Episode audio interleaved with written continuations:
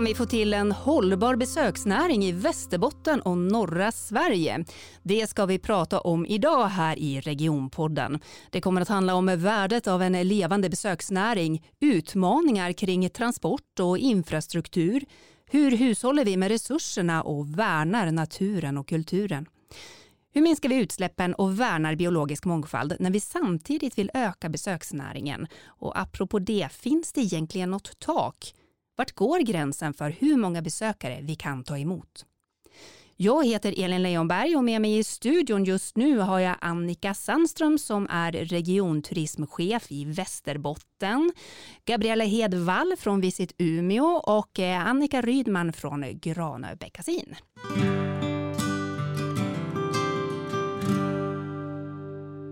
Välkomna hit till Regionpodden. Kul att ha er här. Vi ska börja med att eh, ni ska få ge en visuell bild av de värden vi har här i Västerbotten. Varför ska man komma hit? Vad är det som gör oss unika, Annika? Ja, jag skulle säga att det har mycket att göra med den bredd av, av olika upplevelser man kan uppleva här. Och eh, framförallt kontrasterna mellan allt ifrån havskusten, fjäll, inlandet, skogar, älvar. Det finns en sån mängd av olika äldre, gamla traditioner. Det finns allt ifrån det moderna, nytänkande. Så det är framförallt de här kontrasterna och den rika mängden upplevelser. Mm. Annika Rydman, tänker du? Ja, alltså jag tänker att vi är ju, om man ser ur perspektivet där det har levt befolkning, så är vi ju ganska unga fortfarande. Det har inte funnits befolkats av, av människor så himla länge. Det är klart att det var ju jägare och fiskarfolk och samer och som jagade och fiskade och hade renar här såklart långt tidigare. Men om man pratar om den här kolonialiseringen av norra Sverige så är ju vår, vår del inte så gammal sett ur det perspektivet. Och det betyder att vi inte för så himla länge sedan var att det fanns flera olika mötesplatser runt om i vårt län. Och eh, det finns en tradition här på grund av det i öppenhet, gästfrihet, vanan att möta människor från andra kulturer med andra språk. Och just den här gästfriheten och öppenheten, den är ju inte enbart befintlig i de urbana sammanhangen utan kanske ännu mer ute på de mindre platserna, de, de mindre besöksnäringsföretagen och så vidare. Och det tycker jag gör oss unikt. Vi gillar att träffa människor från alla möjliga olika platser i världen och kontexter. Mm. Vad säger du Gabriella, varför ska man komma hit? Ja, men jag spinner vidare lite grann på det Annika pratade om, just det här med kontrasterna mellan det urbana och eh, det vi faktiskt kallar för vildmarken. Eh, det är väldigt nära däremellan. Vi erbjuder fantastiska stadsupplevelser med eh, allt utbud inom kultur, mat och dryck, evenemang och samtidigt så är det väldigt nära till unika upplevelser i naturen.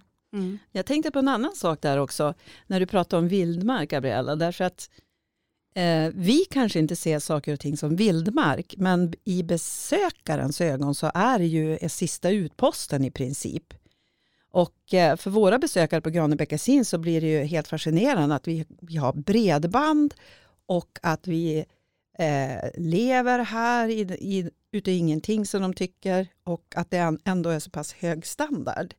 Och eh, vildmark är ju i, utifrån mitt perspektiv kanske någonting annat. Men vi måste ha eh, besökarnas glasögon på oss när vi tänker vildmark. Och då har vi ju sjukt mycket paketerad vildmark i det här länet för alla möjliga olika intressegrupper som min namn är inne på och du också Gabriella. Det är ju ett jättefascinerande län med jättestora möjligheter som dessutom i princip saknar stora eh, konflikter när det gäller som markanvändning och annat som andra angränsande län kan ha. Detta i kombination med en, en frågeställning som vi säkert kommer komma in på här senare, det är det här med transporter, hur man faktiskt tar sig infrastruktur. Mm. Mm. Ja, vi ska prata mer om det. Eh, jag tänkte att vi ska börja med att identifiera vad en hållbar besöksnäring faktiskt är. Vad säger du Annika Sandström, vill du ta den bollen? Ja, det finns ju väldigt många definitioner, men det handlar ju mycket om att bevara de resurser vi har idag. Man ska kunna nyttja dem, men bevara dem också till en framtida generation som ska kunna nyttja dem. Och det handlar mycket om hänsyn till natur och kultur, alltså att det får inte vara på bekostnad av oss som lever här, till exempel som en turism och besöksnäring utvecklas. Mm. Eh, och när man då säger här, social och kulturell hållbarhet, vad menar man då? Det handlar ju mycket om att ta hänsyn till just den här lokala kulturen som finns. Och det kan vara allt ifrån markanvändning, hur man på något sätt presenterar och visar upp sedvänjor, traditioner, eh, den typen. Och sen också givetvis de aspekter som handlar om att man har en schysst anställning som medarbetare, att man behandlas på rätt sätt. Och, så det är många, många aspekter i, i begreppet hållbar besöksnäring. Mm. Den, hållbara besöksnäringen är ju också en unikitet, en, ett incitament för människor att söka sig till en viss region eller ett visst företag eller en, en, en, en ort. Så att eh, vi vet och vi hör av våra gäster att de söker sig till oss därför att vi har ett visst förhållningssätt till hållbarhet och har jobbat så hela tiden. Och det tror jag kommer bli ännu viktigare i framtiden både för regioner och för länder och ända ner till den lilla entreprenören med hundspannsföretaget att tänka på det här förhållningssättet. Det finns ju en viss hygienfaktor i det här. Jag menar, om du börjar prata om återvinning med åttaåringar så kommer de att bara sucka och tycka att det är ju bara, varför pratar vi om det här?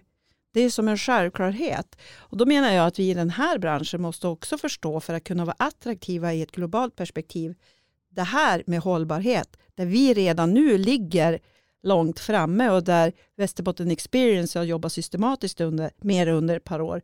Vi har en jättekonkurrensfördel här därför att kan vi förpacka det här och kommunicera det på ett smart sätt så kommer vår region gå in i en lysande framtid när det gäller besöksnäringen. Det är jag säker på. Mm. Gabriella, vad skulle du säga att besöksnäringen betyder för samhället? Ja, besöksnäringen skapar ju arbetstillfällen på ställen där det kanske inte finns så många andra arbetstillfällen så det gör ju att vi kan eh, ehm, välja och leva de liv som vi önskar på de platser vi önskar, tänker jag. Eh, sen har vi ju staden där vi pratar mycket om tillväxt eh, där besöksnäringen är en jätteviktig bidragande orsak eller en, en bidragande faktor till vi behöver ha besökare som kommer till våra städer för att eh, fortsätta utveckla våra företag också. Och jag tänker också om jag får komplettera, det är ju mycket fråga om det här med både lokal och regional attraktivitet, alltså att vara en del av, av samhället och samhällsutvecklingen, att vara en del av den här omställningen till ett hållbart samhälle. Där kan ju besöksnäringen verkligen vara pådrivande och vara en viktig faktor som gör att man ser också konkurrenskraft, attraktionskraft, som gör också att vi som är lokalbefolkning tycker att oj, wow, det här är ju jättehäftigt, därför att det ofta driver på utvecklingen av ja, men saker som vi vill göra när vi är lediga och kanske ska göra någonting extra. Och det ser vi ju väldigt tydligt i Granö, vad utvecklingen av Granö Beckasin har betytt för bygden. Eh, ända sedan vi startade så har vi ju haft ett, ett hållbarhetsperspektiv, fast vi döpte det till Echo Premium 2008 och jobbat ut efter det förhållningssättet hela tiden. Så för oss är det en fullständig självklarhet att ha det här sociala, ekologiska och så kommer det ekonomiska perspektivet in också på sikt. Men vi har haft det förhållningssättet i allt det som vi gör, ända ifrån eh, när vi tar fram nya aktiviteter, när vi köper in mat till restauranger, när vi anställer människor, förhållningssättet mot de som bor i Granö. Det vi gör ska inte påverka bygden negativt, utan det ska ju bidra till tillväxten och framtidstron, skapa, skapa arbetstillfällen, och egentligen det vi säljer är egentligen vår livsstil som vi har här uppe. Och det gör vi då i samklang med bygden istället för att komma in och kapa åt oss mark och kapa åt oss leder och så. Utan det, det handlar om ett förhållningssätt och det är det jag menar att kan vi i det här länet skapa en, eh, en gemensam inställning till den hållbara turism, turismen, besöksnäringen, inom alla segment inom besöksnäringen, som ju är superviktig för samhället, eftersom det påverkar så många andra branscher. Då tror jag, eller jag tror inte, jag är helt säker på att det är en jättestark konkurrensfördel för oss. Mm.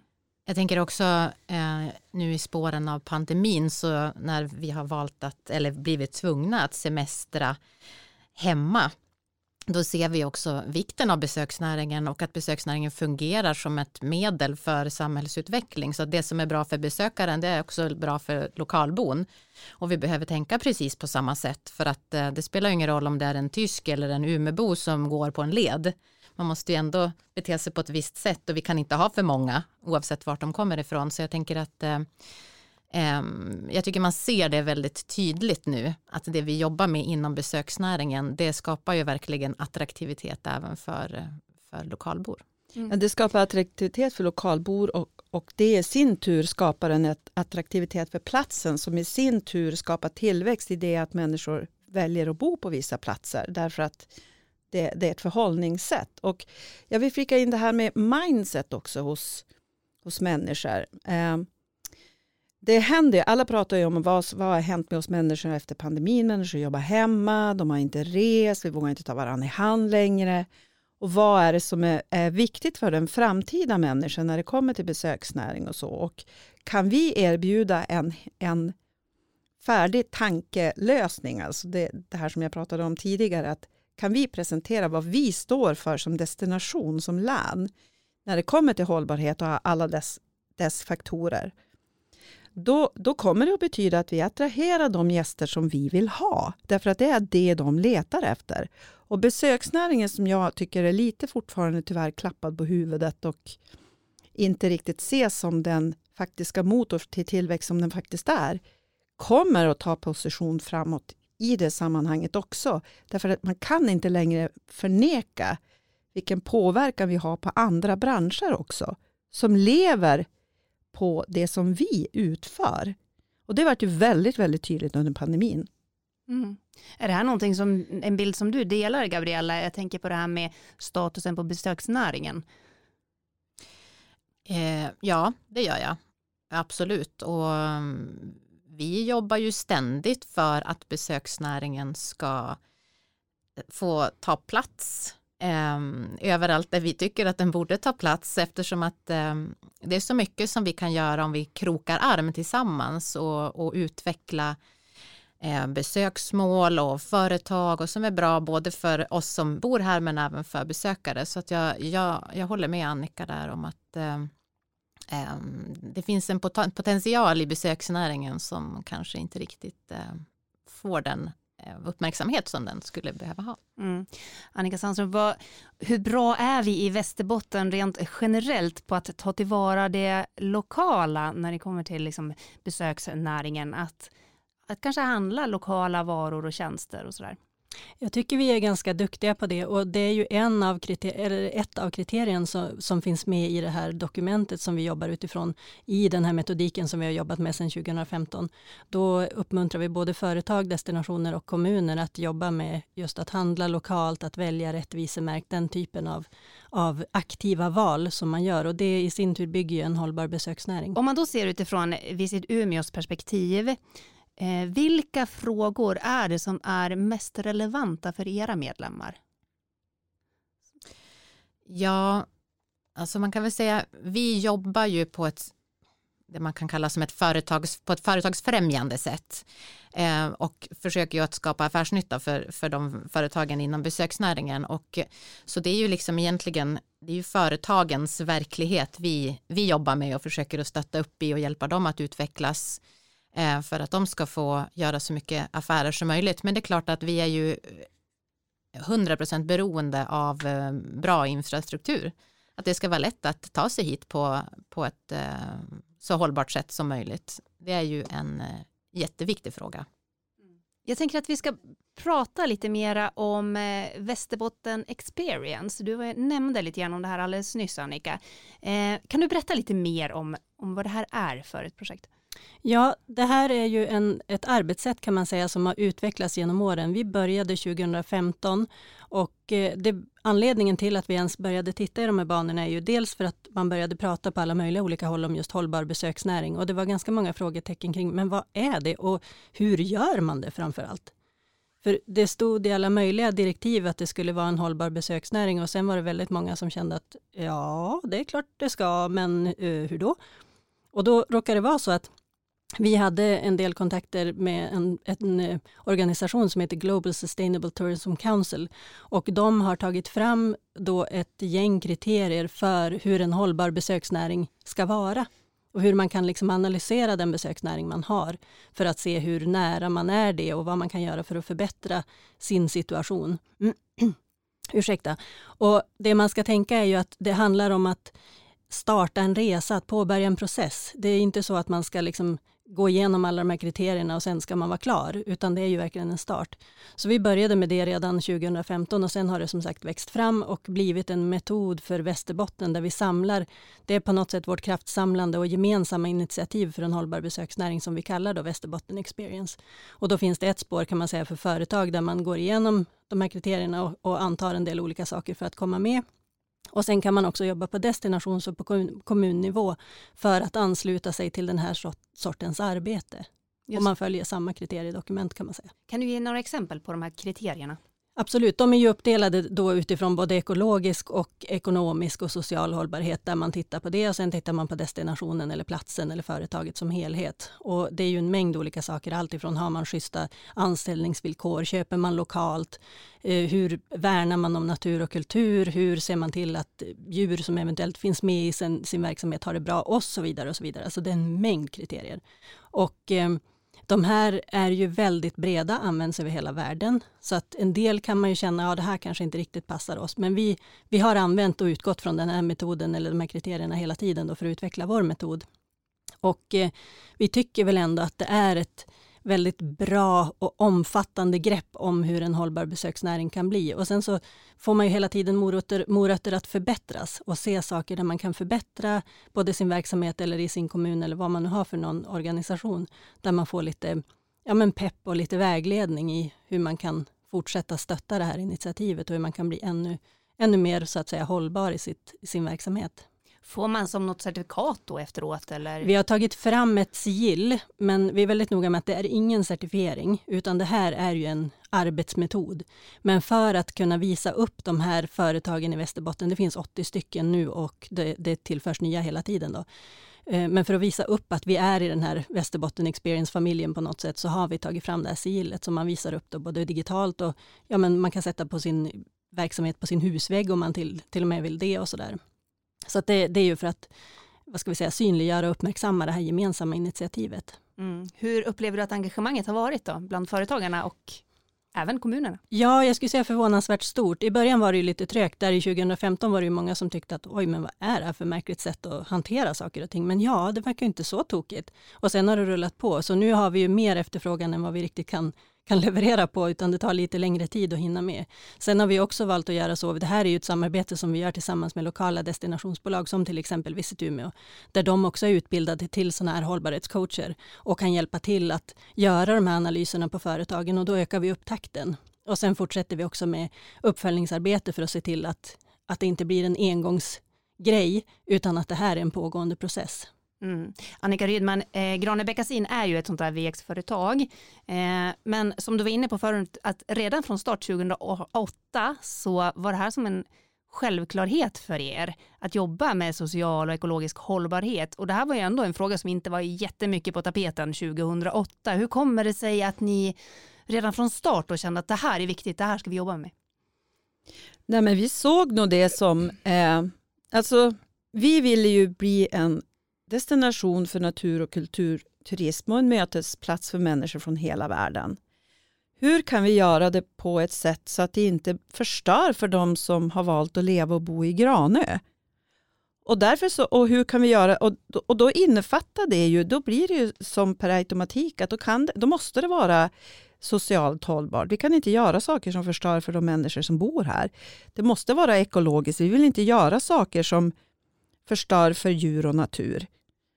Så att, och vi kan inte ha oschyssta villkor på vår arbetsplats, därför då får vi ju inga som vill jobba med oss och då växer vi ju inte. Och det var ju som själva syftet också, att, att skapa den här tillväxten lokalt. Och jag tänkte på det här som, som min namne nu berättar om Västerbotten Experience, hur, hur det från början var trögt och sen att alla har, nu har det blivit tvärtom, alla vill vara med.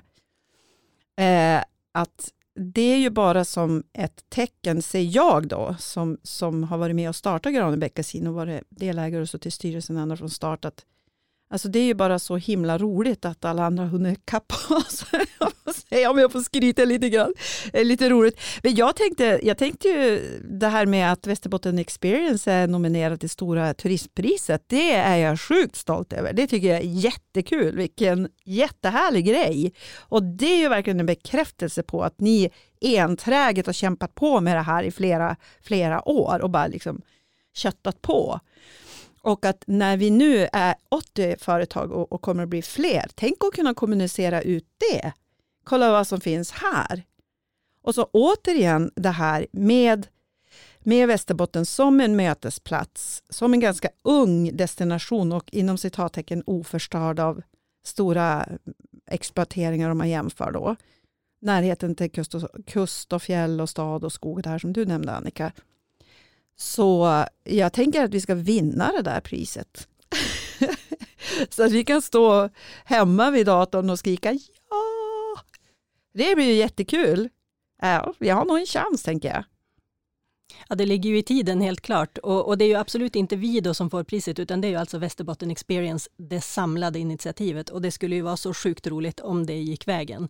För alla har verkligen jobbat på som små gnuer för att liksom komma framåt i det här gemensamma arbetet. Och jag är sjukt stolt över att vi var med i början och liksom råkade vara på rätt plats vid rätt tillfälle med den idén. Det, det känns ju jättehärligt. Men jag hoppas verkligen att det, att det här går vägen. Och, eh, om inte annat så är det ju en stor ära att vi har blivit alltså vi då säger jag som i hela Västerbotten Experience, att vi har blivit nominerade. Mm. Ja, spännande är det och vi får hålla tummarna för eh, att det här går vägen då. Eh, vi ska alldeles strax prata mer om eh, transport och infrastruktur, för vi måste ju faktiskt få ut besökarna också till alla dessa besöksmål. Eh, men först ska vi lyssna på Ellen Sundberg med När tåget lämnar perrongen. Jag har haft samma känsla förut. Det är inte första gången. Den här känslan av att vara ett fallande löv i vinden. Som när någon sticker hål på den vackraste ballongen just när tåget lämnar.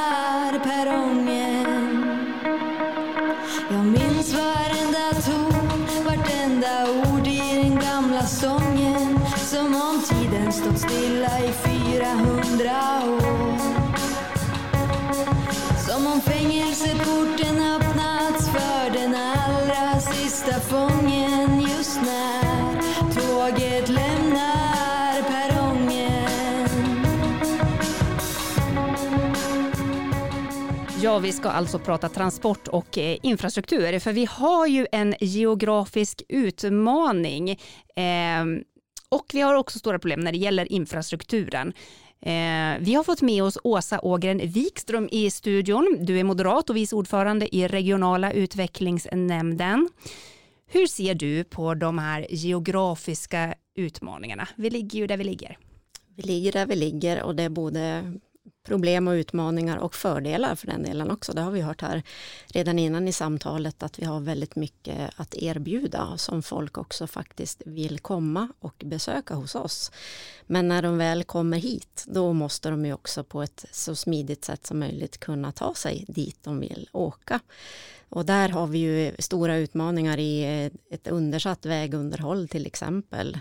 Vi behöver jobba mycket mer med flygen vi ser att de regionala flygplatserna framöver sannolikt kommer att få en väldigt stor betydelse som kanske nya noder. Vi ser mycket utveckling kopplat just till elflyg på kortare sträckor och när vi har ett län stort som Danmark eller då Belgien för den delen för vilken nu version man vill jämföra sig med så är det klart att det där spelar roll hur man tar sig från kust till fjäll till exempel eller tvärsom. Eller för den delen inom länet bara har vi ju stora, stora avstånd att jobba med. Och det är klart att när vi är vana vid att kunna åka fyra, fyra och en halv timme för att ha ett möte tillsammans enkel väg och sen åka tillbaka samma sträcka så är det ju inte givet att våra besökare har samma samma relation till avstånden och framförallt kanske tiden det tar att förflytta sig. Så att eh, infrastrukturen är ju det som är min top of mind egentligen i, i allting det jag pysslar med. Mm, men hur ska man få till den här infrastrukturen då så att vi, så att vi ändå kan få eh, ett hållbart resande? Ja, det, det, tittar vi på väldigt mycket såklart och det är ju infrastrukturen är ju oavsett om vi pratar vägar, flyg, båt, tåg, eh, vad du vill eller för den delen bredband och internet så är det ju en infrastruktur som ska finnas så att säga till grund för, eh, för alla företag och alla när, hela näringen att kunna nyttja. Det är ju det som är så att säga förutsättningen för en hållbar tillväxt. Och när vi pratar om olika transportslag så är det ju inte transporterna i sig som är problemet utan det är ju utsläppen de genererar och det är ju det vi vill fokusera på mycket mer. Mm. Just nu så är det ju väldigt vanligt att man, man, man, kör bil när man ska inåt för det är egentligen så man tar sig inåt landet. Men, eh, och samtidigt så ska vi ha en fossilfri fri bilflotta och eh, elbilsindustrin går framåt och allt fler har en elbil. Men eh, det är inte helt enkelt att ladda sin bil inåt landet. Hur eh, jobbar ni med den här frågan från politiken? Alltså sent som i, eh, för ett par dagar sedan så fattade vi ett riktat beslut om att öka ännu mer insatserna just för att eh, öka takten i utbyggnaden av laddinfrastrukturen. För det är ju lite hönan och ägget, man törs kanske inte satsa på en elbil om man inte vet att det går att faktiskt ta sig dit man vill åka utan att behöva möjligen planera så himla mycket. Det är ju enklare på det sättet att ha en, en bil som inte är beroende av just el för att ladda. Så vi ser ju också att hela branschen i sig ser ju det här att ja, men 2030 så kommer vi efter det kommer de inte att producera nya bilar som är fossildrivna. Så att det går ju branschen mycket före hela tiden och då behöver vi ju stötta upp eh, det såklart. Och det är ju en nationell fråga som vi jobbar väldigt mycket med i länet eh, och som sagt ett riktat uppdrag kom nu bara för ett par dagar sedan som vi gav. Mm. Annika, kan man ladda sin elbil på Granebäckasin? Snart kan man det. Det känns jätte, jättebra. Vi har ju, man kan ju ladda idag också. Vi har ju såklart med genom vanliga uttag, men vi kommer att få en laddstation där. Jag säger får, för det får vi. Det är en hundraprocentigt eh, bidrag som har gått ut till går via Trafikverket. Mm. Jag tänkte på en annan sak när det gäller, gäller att ta sig. Eh, vi har ju gäster som väljer att åka tåg och så kan vi hämta dem i vinden som är en kvart, 20 minuter bort beroende på årstid. Då fort man kan köra. Ja. Eh, och eh, idag så får vi ju höra då att de, man kanske inte alltid tycker att järnvägsvagnarna är så fräscha, tåget är inte så säkert för det kanske inte går i tid, det kanske inte går alls och man får åka buss. Och eh, egentligen så är min fråga till dig alltså hur jobbar ni strategiskt med tågtrafiken? Alltså inte riktat mot transporter utan persontrafik. Finns det några tankar och visioner, mål och kommande beslut som ni kommer att ta? Det jobbar vi väldigt mycket med och det är ju framförallt kanske på en, en, nationell nivå de här frågorna är och där har vi ett samarbete med de sju nordligaste länen, alltså ända från Örebro upp till Norrbotten eh, som kallas för Bottniska korridoren där vi jobbar väldigt mycket med de här frågorna. Och det som är bra så att säga för godstrafiken gör ju att det blir bra för även pendlingen, eh, persontågspendling så. Och det här är frågor som, eh, som ständigt också är uppe men vi vet ju också hur länge vi har hållit på att jobba med Norrbotniabanan som fortfarande kommit nu en mil ja. av de 26. Eh, så. så det är klart att det här är det någonting man lär sig för mig då som är uppvuxen i familjeföretagande och själv har drivit det så kan jag säga att när man väl kliver in i i den demokratiska sfären som politiken utgör så är det tålamod någonting det första man får och uthållighet som man får jobba med. Och det betyder ju inte att man inte jobbar med frågorna men det tar väldigt mycket tid. Mm. Gabriella, hur, hur jobbar ni på Visit Sweden med eh, hållbart resande? Visit Umeå tänker du? Ja, Visit Umeå, precis. ja.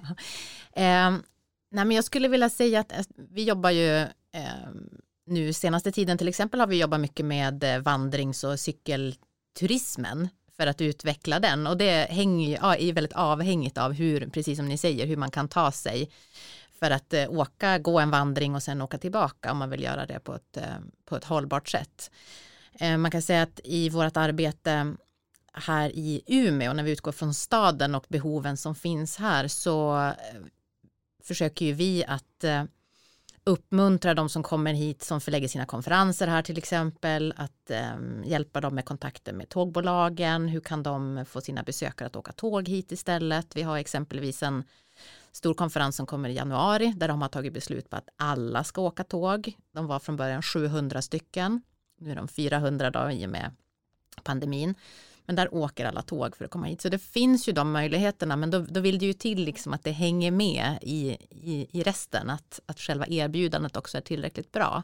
Samma sak när det gäller evenemang så försöker vi också att eh, hjälpa till att skapa samarbeten som bidrar till mer hållbara lösningar på resor. Eh, Gabriella, när vi pratade tidigare så berättade du också att ni, att ni, att ni jobbar en del med cykelturism eh, och att ni där stöter på en del problem. Ja, jag nämnde ett exempel. Jag jobbar med en, en cykelförening här i Umeå som har eh, som ska göra ett evenemang nästa sommar, alltså ett cykellopp, landsvägslopp som sträcker sig 120 mil genom Västerbotten upp till Mo i Rana och tillbaka. Och det här är ju alltså någonting som de, eh, de kommunicerar det här i alla internationella cykelforum kan man säga. Det är ju nördar som kommer att delta i det här. Och då hade någon delat det här på någon eh, internationell Facebook-sida för cykelnördar och den första kommentaren som kom det var att ja det går ju bra att ta sig till Sverige med tåg men sen när man står där nere i Malmö och ska ta sig med en cykel upp genom landet hur går det? frågetecken.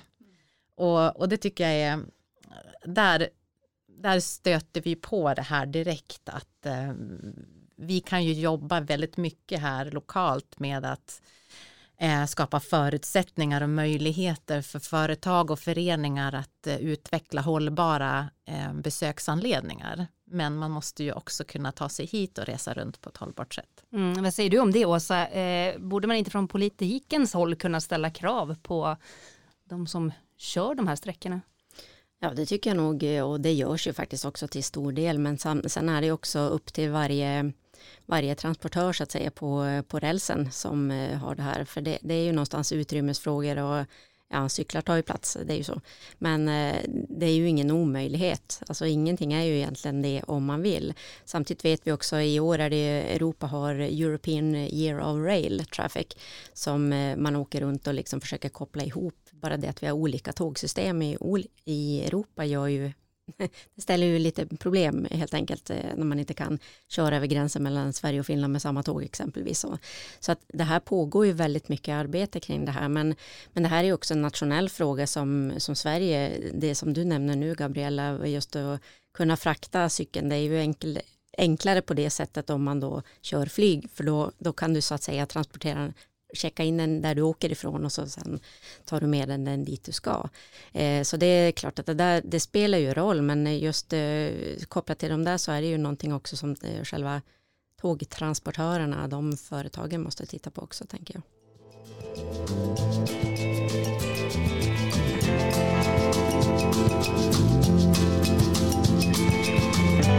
som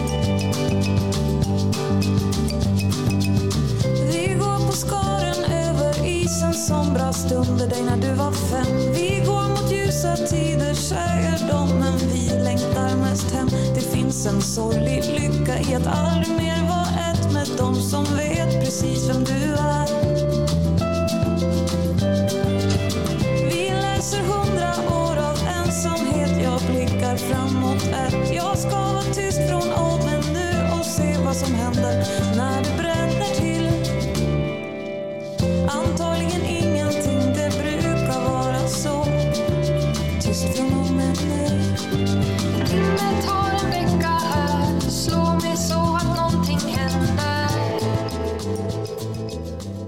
Ja, där hörde vi säkert med låten Isarna. Och nu är Annika Sandström tillbaka här i studion och vi ska prata om samverkan mellan olika aktörer för att få till en hållbar besöksnäring. Och regionen har ju en, en samordnande roll i det här. Kan du berätta lite mer Annika om hur ni jobbar liksom, för att få till det här?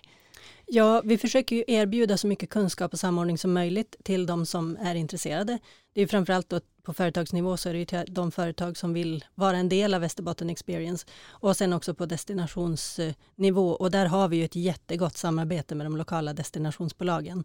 Och eh, där jobbar vi ju verkligen tillsammans. Det här med Västerbotten Experience har ju blivit vår gemensamma bebis på något sätt som vi alla liksom sköter om.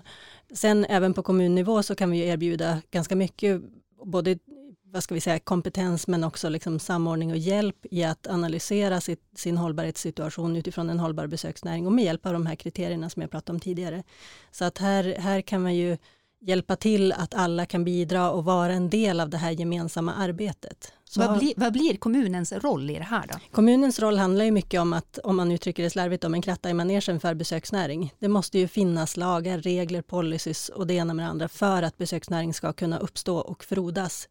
Så därför så finns det mycket som man som kommun kan göra i sitt område. Och det är inte alltid att man, ofta har man ju koll på det här, men det är inte alltid att man vet, finns det ännu smartare lösningar, kan man göra på ett annat sätt? För det här är ju inget arbete som man blir liksom färdig med, utan det är ju en process som hela tiden utvecklas.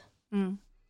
Eh, vad säger du Annika om, eh, om det här samspelet mellan kommun och företagare, hur viktigt är det?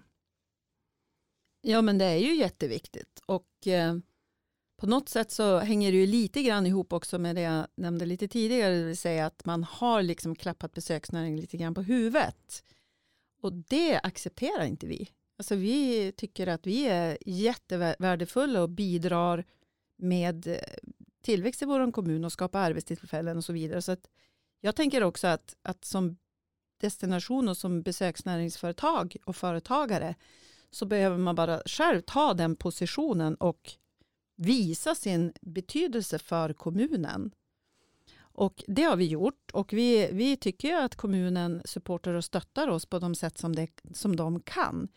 Sen så finns det ju andra, eh, som du Annika är inne på, andra regler och sådär också som påverkar tillväxten för, för våra företag inom näringen. Jag menar det är strandskydd och det är det med ena med det femte och som vi liksom alla andra får förhålla oss till. Men utan ett starkt stöd ifrån en kommun som har förstått vikten av den här näringen så är det jättejobbigt att etablera sig och växa. Men det jag önskar det var ju av politikerna, nu inte bara lokalt och regionalt men även nationellt, att man, man ännu tydligare kunde visa i form av pengar att man tycker att besöksnäringen är viktig för Sverige. Man går ut med en satsning från regeringens sida på 20 miljoner kronor för att marknadsföra Sverige mot svenskarna. Visit Sweden fick det uppdraget och det är ju bra. Det tänker man ju. Men vi som är i branschen, vi vet ju hur mycket mer som skulle behöva göras nu givet läget med, med pandemi, pandemin och förändrade resemönster och så vidare. Så för min del så önskar jag ju, visst det, det, är super, super viktigt med en tajt och nära relation till sin egen kommun, att de supportar och förstår vikten av besöksnäringen. Jag skulle vilja lyfta det ännu högre till en nationell nivå, att man faktiskt ännu mer erkänner den här branschen som en viktig bransch för Sverige. Mm. Man pratar ju om det svenska popundret där på 90-talet. Ja men besöksnäringsundret då? Det kommer ju nu. Vi är hållbara. Vi kommer vara superledande. Och så speciellt när Annika exporterat till Västerbotten Experience, Halland Experience eller något sånt, så blir ju hela landet. Så måste man också förstå hur små vi är i världen. Alltså vi är en plutt, plutt, plutt. Mm. Jag, jag, tänker så här, om man, om man ser ur det kommunala perspektivet, många eh, kommuner sliter med, med budgeten och eh, minskade skatteintäkter och försöker verkligen få ihop det. Och så tänker vi oss att det kommer in en exploatör utifrån eh, med egna intressen har ni upplevt att det kan finnas en svårighet att balansera det här? Liksom man har sina hållbarhetsmål och man vill både från regional sida och kommunal sida att besöksnäringen ska utvecklas i en viss riktning och sen så kommer externa exploatörer. Uppstår de problemen, Annika? Vi har ju hört att det förekommer på vissa ställen och det säger sig självt att det blir så när, när externa kommer in. Och där har vi haft en del samtal med några kommuner som har känt att de vill ha lite bollplank i, i de här frågorna. Och mycket tycker man ju därifrån kommunens sida då att man kan få hjälp av de det arbete som görs, alltså både utifrån kriterierna att ställa vissa krav på exploatörer. Sen är det inte alltid att det går vägen, men man kan åtminstone, de kommuner vi har pratat med säger att de kan åtminstone ha det med sig i ryggen så att säga i samtalet och veta var man vill någonstans. Sen är det ju inte alltid man har råd att tacka nej till saker och ting heller, utan där får det ju bli en balansgång. Och det är väl, jag tror att det viktiga i det där är att tänka att det är en process. Vi kanske inte kan vinna alla delmålen, men vi kanske kan liksom röra oss i rätt riktning. Och det är väl lite grann det som är det här arbetet, gemensamma arbetet, summan av allt det är ju någon sorts grundprinciper som vi har kokat ner alltihopa till. Och det handlar om att att, en, att Västerbotten Experience är en, en sorts utveckling där vi tänker oss att den besöksnäring som utvecklas den ska vara bra för boende, den ska vara bra för besökare, den ska också bidra till arbetskraft, alltså livskraftiga verksamheter och den ska också ske på naturens och kulturens villkor.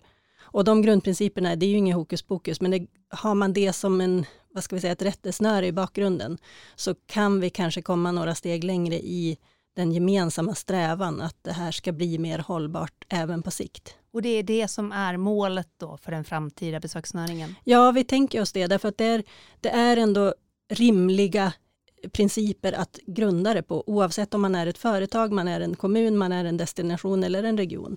Så finns det liksom någonting som går att ta hem i de där fyra grundprinciperna. Mm. Vilka är det som ska komma hit då? Vilka besökare är det vi ska locka? I första hand så, så är det ju de här som är intresserade av natur och kultur och eh, det ser vi mycket nu efter pandemin framför allt också, eller vi vill inte ens ut ur pandemin. Men genom pandemin har vi lärt oss mycket om det här med trygghet, man söker liksom att inte trängas, man vill ha lite öppnare vidder på något sätt att röra sig på.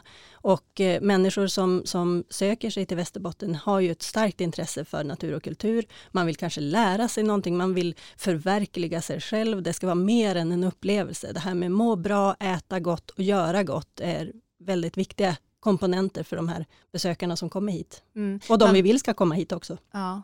Jag tänker att man vet ju också att, att utländska besökare tenderar att spela, spendera mer pengar än inhemska. Eh, men samtidigt om man då ser det ur ett hållbarhetsperspektiv eh, ska vi ha besökare från hela världen eller finns det så att man har satt ett visst närområde som vi ska besöka ifrån eller hur tänker man i den frågan? Mycket har ju vi åtminstone från regionalt håll, sen är det ju upp till varje företag givetvis, det kan ju inte vi diktera villkor, men så som vi tänker oss och även i samarbeten med, med lokala destinationsbolag så handlar det mycket om att gärna besökare från lite närmare håll. Och eh, de, de utlandsmarknader vi tittar på är ju våra grannländer, Norge och Finland. Sen finns det ett naturligt intresse hos Tyskland och Nederländerna för just Västerbotten. Och då finns det väl en naturlig grogrund att fortsätta och vi har jobbat mot de marknaderna i många år. Men längre bort än så känns inte superaktuellt åtminstone för stunden. Och det vi tänker oss i, i principen med att komma hit är ju att de gäster som kommer, de ska stanna längre och de ska spendera mer och uppleva mer. Mm, just det. Och jag tänker, vi har ju pratat mycket om det här nu, om värdet av att komma till just Västerbotten. Eh, och då, om vi ska kunna värna naturen och erbjuda de här värdena med lugn och det finns liksom gott om plats och det finns vildmark och så vidare. Eh, då måste det också finnas en övre gräns för hur många som kan komma hit. För att om vi gör ett himla bra jobb med att marknadsföra det här så kanske, det, kanske vi inte har det kvar.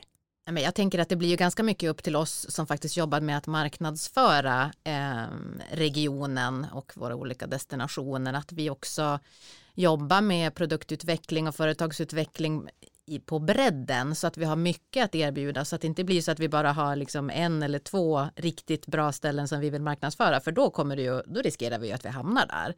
Så att jag tror att det, det handlar om att skapa den här äh, bredden. Mm. Hörrni, tiden går fort eh, och jag tänker bara att vi ska, vi ska avsluta med det här. Eh, jag undrar ändå, eh, Annika Sandström, på, finns det liksom har regionen satt något typ av tak? För jag tänker under pandemin till exempel när alla helt plötsligt skulle hemestra så såg man ju ändå stora bekymmer i fjällen med att det blev för mycket folk. Eh, finns det några tak eller hur tänker ni kring det här? Vi har inte satt några tak överhuvudtaget utan vi tänker att de här grundprinciperna kommer hjälpa oss, precis som Gabriella var inne på också. Det är hur vi hanterar utvecklingen av en hållbar besöksnäring. Det är där någonstans de här grundprinciperna kommer hjälpa oss att välja. Och det handlar också mycket om information och att sprida kunskap till de som kommer. Det var ju lite av en chock när det kom väldigt många ovana besökare i naturen som faktiskt inte vet hur man gör. Och det var ju en del i problematiken under den här, ja men framförallt, framförallt under 2020 på sommaren då. Men, men mycket handlar om att följa grundprinciperna och att vi är smarta tillsammans. För det är ju också som Annika är inne på med, med samarbeten, att vi hjälps åt och titta, hur ska flödena se ut? Var kan vi ha liksom presspunkter som vi behöver ha extra uppmärksamhet på och så vidare. Så jag tror inte på att sätta något, eh, någon siffra liksom som tak, utan snarare att vi är smarta när vi utvecklar en hållbar besöksnäring. Mm. Stort tack för att ni kom till Regionpodden idag. Eh, nästa avsnitt så ska vi prata om psykisk hälsa. Forskaren Petter Stor kommer hit för att prata om sin forskning om eh, självmordsprevention bland samer och regionens samordnare för suicidprevention Per-Daniel Liljegren kommer också hit. Missa inte det och tack för att du har lyssnat.